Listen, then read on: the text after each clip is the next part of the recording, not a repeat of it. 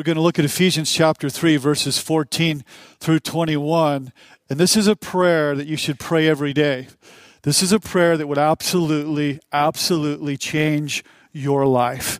So, what we're going to do is, I'm going to pray this passage over us. So, if you would stand to your feet, and we're going to pray this passage over us. If you could bow your heads with me. And Father, I want to thank you that as we stand for prayer, we acknowledge that you're the creator of everything in heaven and on earth. And we pray that from your glorious and unlimited resources, that you would empower us this morning with inner strength through your Spirit. We pray that Jesus would make his home in our hearts, that we would trust in him, and our roots will grow down into God's love and keep us strong. And may we have the power to understand, as all God's people should, how wide and how long and how high and how deep your love is. May we experience the love of Christ. And though we recognize that it's too great to understand fully, we pray that we would be made complete with all the fullness of life and power that comes from God. And now, Lord, to you, who is able through your mighty power at work within us to accomplish infinitely more than we should ask or think. All glory would be yours in the church by Christ Jesus through all generations, forever and ever. In your name we pray.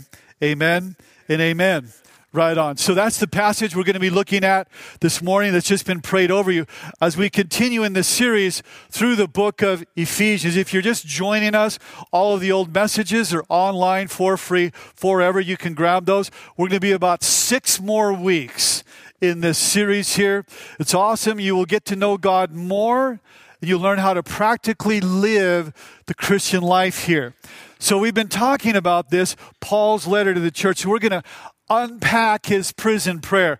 So I want to show you a couple pictures here. This actually is where Paul was here. Paul was in basically a, a little box, a, a, hole there in the ground. It was cold, it was dark, uh, it was confined. Here's another picture of it here. That's what his prison cell looked like there, one of his prison cells. And that's where he was, his primitive ancient prison in Rome here. No running water, no fresh food, no fresh water no, you know, uh, uh, systems like we have today. It was just horrific. It was dark, it was dirty, it was cold, it was cramped. And what you need to also know is his body's broken.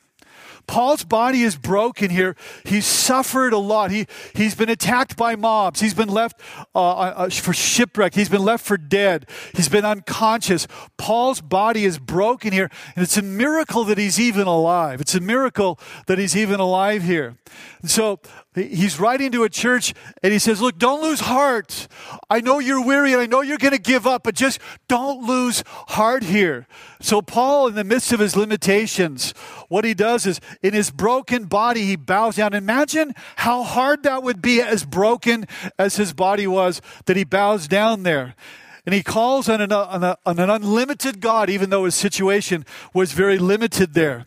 The God would do what only God was able to do here. And so there he is, he's praying.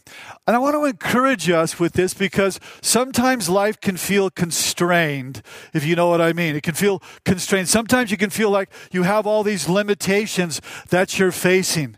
But don't forget that He's a limitless God there. No, no matter how limited your, your situation seems, you're always praying to a God who is limitless there. So Paul now he gets down and he humbly drops to his knees here and begins to pray for the church there in Ephesus.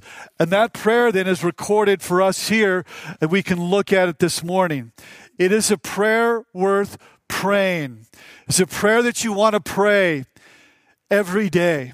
Verse 14 says, When I think of this, I fall on my knees and I pray to the Father, the creator of heaven, uh, of everything in heaven and on earth.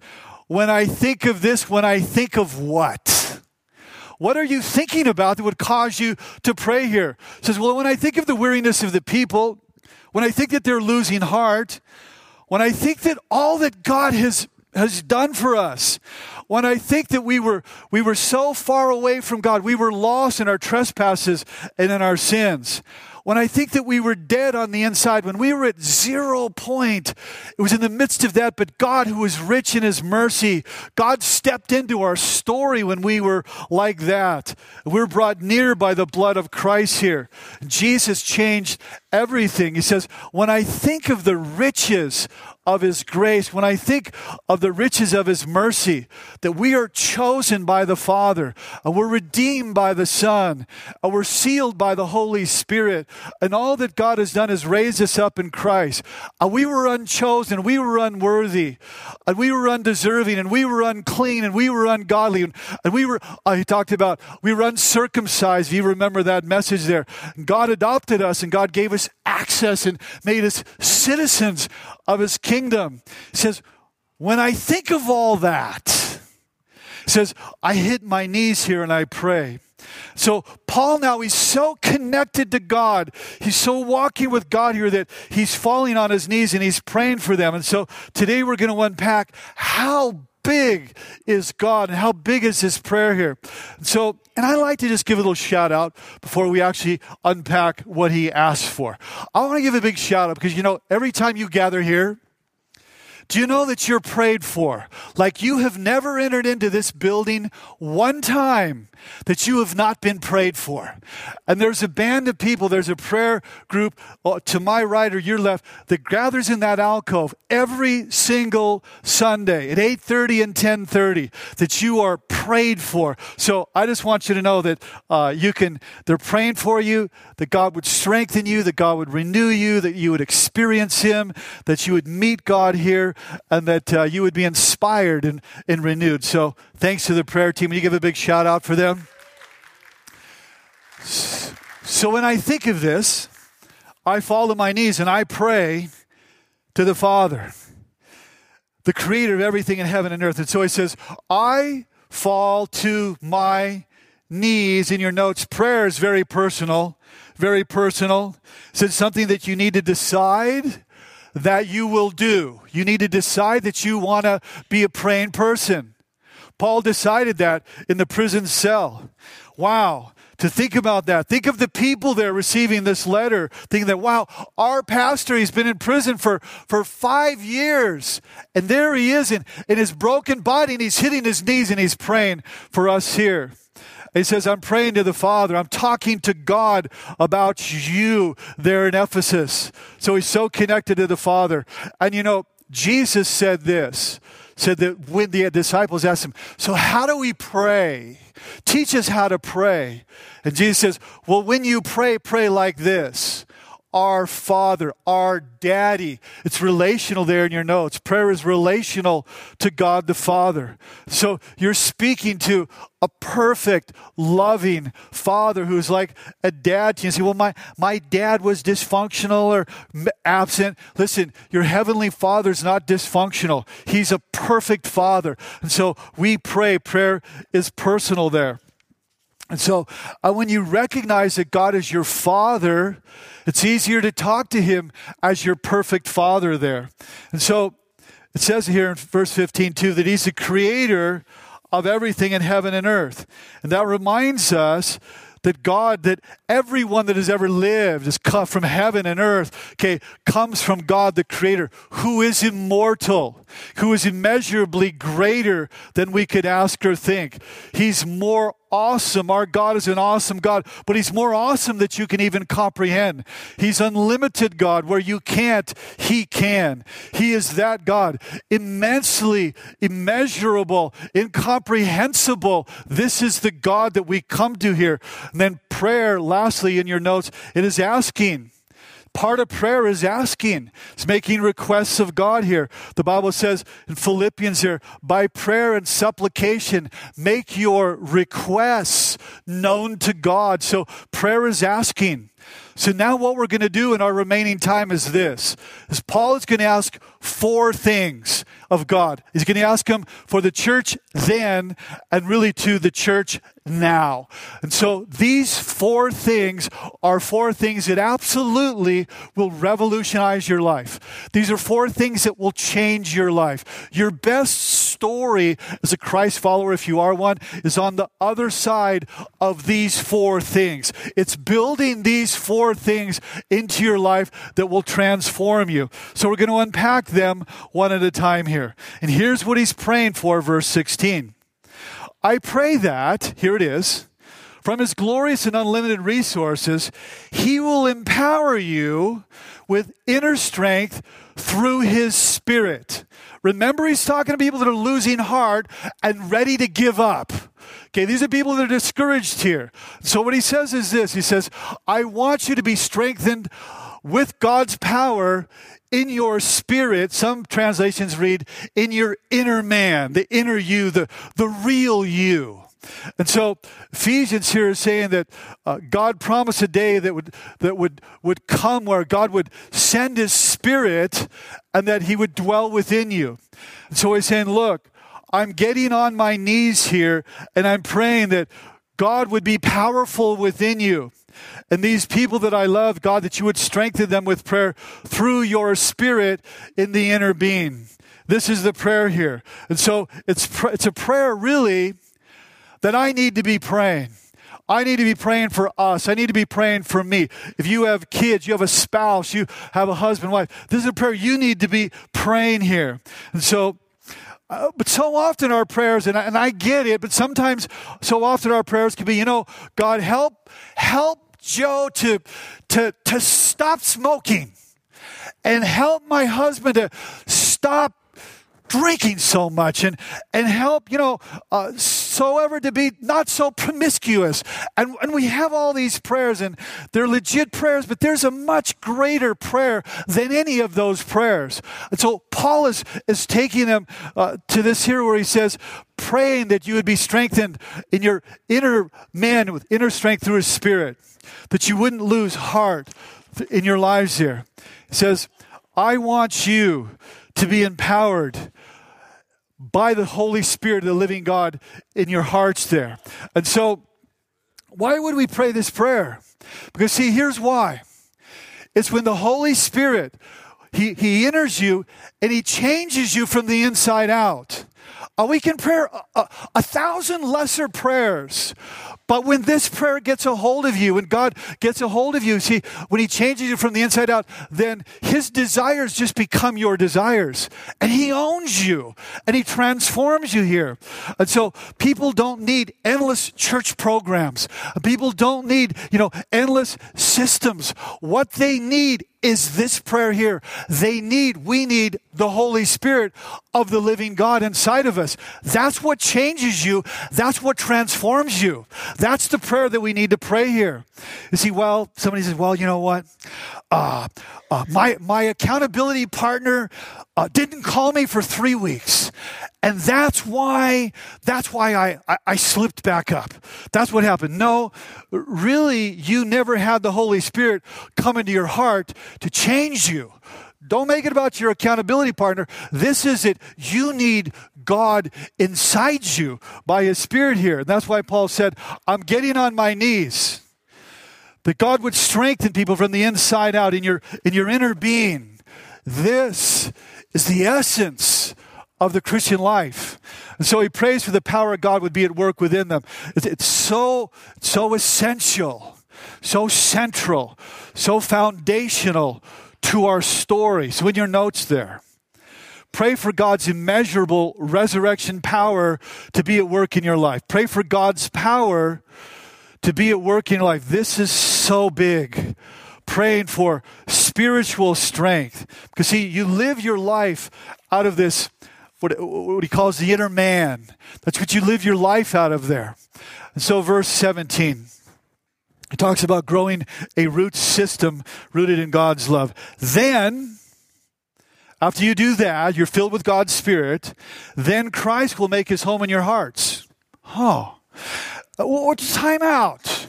Who's he writing here to? Is he writing to people that uh, are, are, are, God is foreign to them, or is he writing to the church? He's writing to the church, and he tells the church Christ will make his home in your hearts. Well, you mean that hasn't happened yet? To be continued. Why would he pray this? Why would he remind Christ's followers, you need more of Christ. Why would he remind them that you need a, a root system going? See, he's praying for individuals to be rooted, to be rooted in the soil of God's love, and that it would go deep in the in, in God's love there. You see, when that happens, when your your roots go deep in the soil of his of his love, it's like he's got you. And you're not going anywhere else. Like, I don't know where else I would go. I don't I don't know how else to live than to live like like I live. You know, Paul said for me to live is Christ. And so our roots go go deep in him there. And so you just can't walk away because you're rooted in the depths of his love. And so but he says this, he writes to church and he says he says Christ needs to settle down more in your heart. Well, what is that all about? What is that all about? To, to settle in the heart means this it means to inhabit, it means to literally settle down there to take up residency, to take up residency. So, what is going on with the church there? It means to be comfortably settled in your heart or your inner being. So, think of it this way uh, you could have a home and you have like a little a guest house in the back. And then you have the, the, the home with the master bedroom. This is saying Jesus doesn't want to be in your life, doesn't want to be in the guest house in the back. He wants to be in the master bedroom. He wants to be in the middle of the action of your home life. That Christ would make his home in your hearts. You see, what this does, this describes your relationship with God. We're going to unpack your relationship with Him. Notice it doesn't say this. It doesn't say that Christ would make His, uh, that Christ would make your heart His hotel.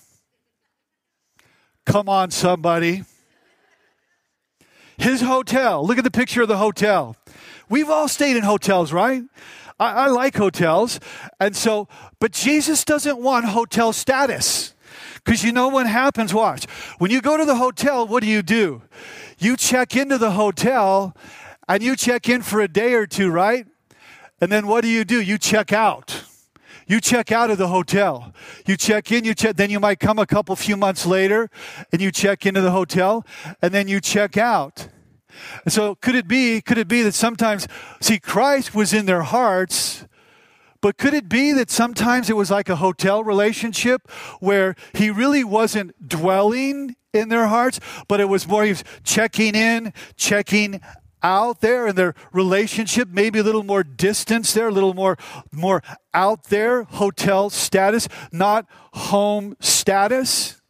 Have you ever gone into a hotel like this? He, Jesus wants to come into our lives and he wants to change things. How many people know he wants to change things? Okay, so, but how many people you've gone into a hotel? You've ever gone into a hotel and uh, like that? Put the picture back up again. You got into a hotel and you walk into the room and you and you say, you know what? I think I need to go to Home Depot because I want to change the wallpaper. And uh, I notice that the sink is, is leaking there. And by the way, the carpets, you know, need to be cleaned there. I'm going to go home and I'm going to get, I'm going to get my tools because I need to go to work on the hotel. Have you ever have you ever thought that? Maybe you've been in some hotels that you want another room, but you know what I mean. You know what I mean. And so, uh, but you never have a, a work uh, renovation project in a hotel. Jesus wants to settle down in your heart and he wants to do some work inside you there. And so, uh, so he doesn't want to be a guest. He wants a permanent status there. He wants to be a resident. So now what happens when you buy a home? When you buy a home, it's altogether different, like. See, when Jesus moves into your into your the heart of your of your life there, it's like moving into a home where it says, you know what, hmm, I need to I, I, I need to work on that. And in fact, and, and I need to keep working on that over there. And uh, that needs that needs to be painted. And like when you move into a house, oh, that the lights need to be changed, the carpet needs to be changed. You know, the landscaping. You know, all the things need to be changed there. So you're not a guest; you are a resident there. And this passage here is telling us that Jesus doesn't want to live in us like we are a hotel. How would you describe your relationship with Him?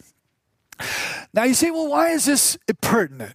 Here's why it's pertinent because the next generation, the next generation would shift Jesus from being in their hearts, their home, to their hotel. Did you know that? How do you know that? We know that because Jesus told us that. In the book of Revelation, chapter 2, verse 1 through 7, he told us what happened to this very church here. That they started off right, but then they had heart drift where it drifted from Jesus in my heart to the, my home to Jesus out there in the hotel. Okay, and so Jesus then began speaking to them. And he said this to the church, says, you know, you had a great start. You had an incredible start. You were rocking there. It was amazing. You had Paul, you had Timothy as your pastors. You were killing it in the community there. I was in the master bedroom. But then something happened. Something happened there. In one generation, they tanked, they went sideways a bit there. Jesus says 20 years later, and I quote, I know your deeds your hard work and perseverance. Yet I have this against you. You've forsaken the very love. Remember, rooted in love? Okay. You've forsaken the love you had at first. Consider how far you've fallen. He says, repent and do the things that you did at first. Look at what happened. And so they're now hotel status. Paul is praying that God what wants to do in you in you spiritually. He wants to settle down in your heart here. So the question was not is he is Christ in their lives or not? That was not the question. He was. The question was, was he really dwelling in their hearts? For some of you here this morning, the question may not be, is Christ in your life or not? He is. The question is, is he really settled down there, dwelling, living in your hearts there? Does he have permanent status there? Is he comfortable there? And so, how do you know when Jesus is hotel status? How would you even know that? Well, you know these hotel status when Jesus is in your life, but like the hotel, it's a peripheral experience. Not an everyday experience, not something that you're doing all the time there. He's on the outside there, not central to your life. And you're not building your life around Him. Jesus is peripheral like the hotel. You know that Jesus is a hotel in your life when he's not in the in the master bedroom. He's not like central uh, in your life there where you're building your life around him. He's like more of a of a of a guest there on the outside there. And so now you've seen Fixer Upper on TV. Put that out there. You know, uh, how many people love Fixer Upper? A show of hands. Come on, come on. And so we love Fixer Upper. Uh, my wife and I, we've been out there to Waco a, a, number of times. We love Chip and Joanna and go shopping and spend lots of money at, at her place there. And so, so we've all got it clear in our heads. Chip and Joanna, they go in there and they do Fixer Upper. And so, what the Bible is saying that Jesus wants to come into your life and he wants to do Fixer Upper inside you wants to do an inside job. Just like when you buy a home and you look at the wallpaper and it's like 1960s and you think that is gross. You say, you know what? I need to apply my touches to that wallpaper there. Now imagine that that uh, you are the living home and Jesus is settling into your home and Jesus is coming to renovate your house here. That Christ would make his home in your heart. So let's get practical here with the message. Jesus comes into your home and he looks around and he says, You know what? There's a leak in the roof there. Needs some obvious work that needs to be done. It's obvious the work needs to be done here. Jesus says, I've got to put, comes into your life, says, I've got to put my touches on that relationship. That toxic relationship, I've got to put my, my touches on that. Or he's walking around and, and, he sees, you know what? I've got to put my touches on your patience there. I see how you're being with your husband or wife or friends or coworkers or your kids there.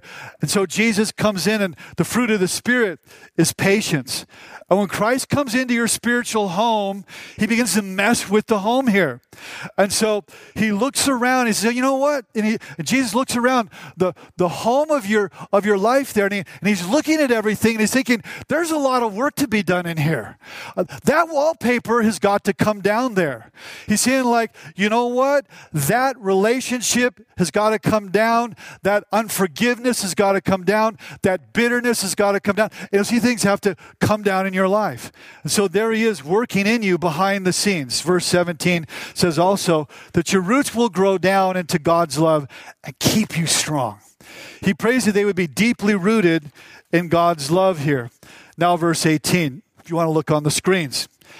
And may you have the power to understand, as all God's people should, how wide, how long, how high, and how deep is the love of God.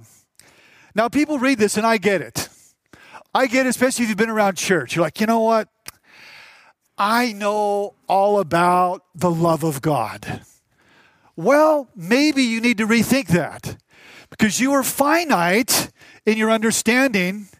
The love of God is infinite. So you really can't understand mentally, you can't, you can't grasp it. It's too great. See, he says, How wide is God love? It, it reaches all peoples, all languages, all nations for all time. It is so wide. How long? It lasts for eternity. Before time uh, goes throughout the ages. It goes on and on and on. And nothing, Paul said, can separate us from the love of God which is in Christ Jesus our Lord. And how deep is the love of God? Think of this. It plunges to the depths of our brokenness. Think of this. How deep is his love? Here's how deep it is. The king, think of it. A king has come for his subjects. And when is the last time that a king came to die for his subjects? That doesn't happen. But he here Jesus, he came to die. He came to our planet, our king to die for his subjects. Where the Bible says when we were yet sinners, the king came to die for us, the ungodly. How insane is that? How crazy, how wide, and how deep is the love of God? So Paul says, to the church, and I would say to you, you are loved immeasurably more than you can even think. That's how great is his love here. And so Paul prays for the power of God to so that they could experience his love. Because you can't mentally grasp it in your notes there. Pray for the power to grasp, to grasp the love of God, to get rooted in the love of God. I'm irreversibly connected to his love. If we don't get to these points, I think I think we're just playing games. We're just playing church. So I pray for the power that God would grasp us with his love. Now, what an interesting passage this is in verse 19. It says, And may you know or experience the love of Christ, though it's too great to really know. Well, what is that all about? It says, May you experience the love, though it's too great to really experience. How, how do you connect those dots? What an interesting passage. It says, some of your scriptures read that you may know the love of Christ that surpasses knowledge. And so it's something, watch, it's something beyond knowledge. His love so great. It is beyond knowledge. So I could sit here all morning long and I could read to you and lecture to you, and I could say, and let's look at the you know original language and Greek and Hebrew and all that, and uh, and whatever, and educate and educate. Paul says that that's not enough. That'll never get you there. It's beyond knowledge, beyond knowing that it's something you have to experience, where God the Holy Spirit makes it real to you. This is a work of God's Spirit where He's the one that makes it real to you. And so, and then when that happens, watch, then you'll be made complete with all the fullness of life and power that comes from God. There's There's Jesus dwelling in your house, every nook and cranny of your house, filling it with himself, who is the love of God. And then you, you understand, you have a moment where I've got it. I get it. I see it now. Verse 19. And may you experience the love of Christ, though it's too great to understand fully. Then you'll be made complete. What does complete mean? With all the fullness of life and power that comes from God. So he says to understand the love, even though it's too great to understand, you have to experience it. So in your notes, pray to be filled with the fullness of God Himself. Pray to be filled with the fullness of God Himself.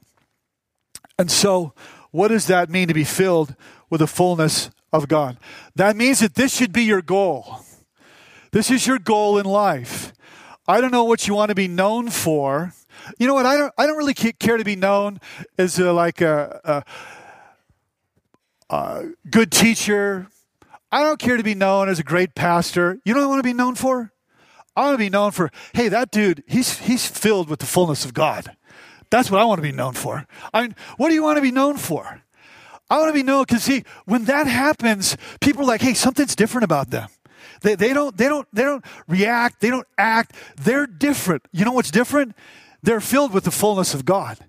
And you think, well, how, how can that be that you could be filled with the fullness of God? I mean, God is so big. How could that ever be? Well, if I could take a cup and I could put the Pacific Ocean in that cup, if I had this bottle here and say, this bottle here is filled with a little bit of the Pacific Ocean.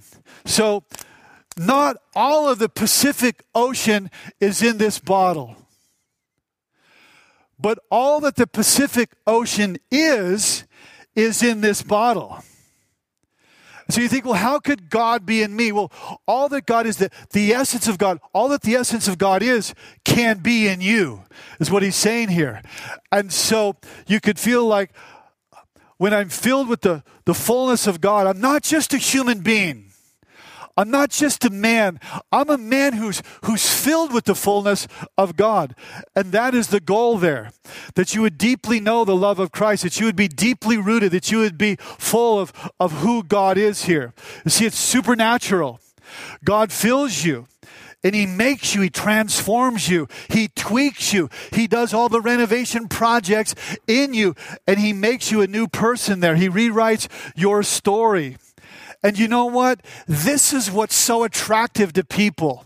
Do you want to be attractive? This is what is so attractive to people right here the fullness of God. People say something has happened to them, so it's not enough. It's not enough to go through the motions. It's not enough to show up on Sunday morning. We're not measuring who we are by how many people show up we're measuring who we are by are we filled with the fullness of God. And so your heart would be Christ's home, that you would grasp the love of God, that God's power would be at work in your life. And you know, we read that and we think, wow, are you kidding me? Like, that's crazy. That's like over the top. Is it even possible that God could do that? Well, yes, it is, because this is what God is like. Verse 20. And now all glory to God, who is able, through his mighty power, at work within us. See, it's God who's at work in you, not you. So it can be done. I wonder sometimes if our prayers are too small. I wonder if our dreams are too small because it is God who is at work in you to do infinitely more than we might ask or think. All glory to God, the God Most High. The very things that we are praying for, God is able to do these and even more. Wow. Because it's not you, it's God. He's at work within you not based on who you are, but based on who He is. So you can be a good mom by the glory of God. You can be a good dad for the glory of God. You can be more of a mom than you could even ask or think. You could be more of a dad than you could even ask or think. You can be more, not because of you, but because of God inside you. And He is able to take rebels like me and make us sons and daughters. He is able to do more. He's able to put His Spirit in us to live inside of us such that He creates a beautiful house there, a beautiful home. God is able. Do we ever sell Him short because He's able? Forgiveness. Uh, for, for I think we need forgiveness for settling sometimes for too little, for, for too small of, of dreams of what could be. Because He's able to provide, He's able to empower, He's able to keep his promises. He's able to heal. He's able to put his transformative touches on your life. There is no one like our God. He's an awesome God here. So we're going to sing to Jesus. Uh, we're going to pray to Jesus. And this is how we're going to close here. And so I'm going to ask you if you would bow your heads with me uh, before the worship team comes up, that we would. Uh, just have a moment, some space to process and to uh, um, just have a sacred space before we close in singing. And so, Father, I pray that we would not play games. I pray for myself that I just wouldn't get up and give talks. We want to experience you. You're beyond our knowing. You're beyond our finding out. Your power, your love in our hearts, that we would adore you. Would you grant us the power to understand you? Father, I pray for every man and every woman in this room that we would know how long and how wide and how deep, how great is the love of God that we would get how big this is your love. Everything about you, so wide, so long, so deep, so high. And Father, I pray that the whole hotel deal, that we would surrender to you, that would say yes to you. Yes, that Christ would dwell in our hearts, our, the home of our hearts by faith. We pray that you would do what only you can do. In Jesus' name, amen.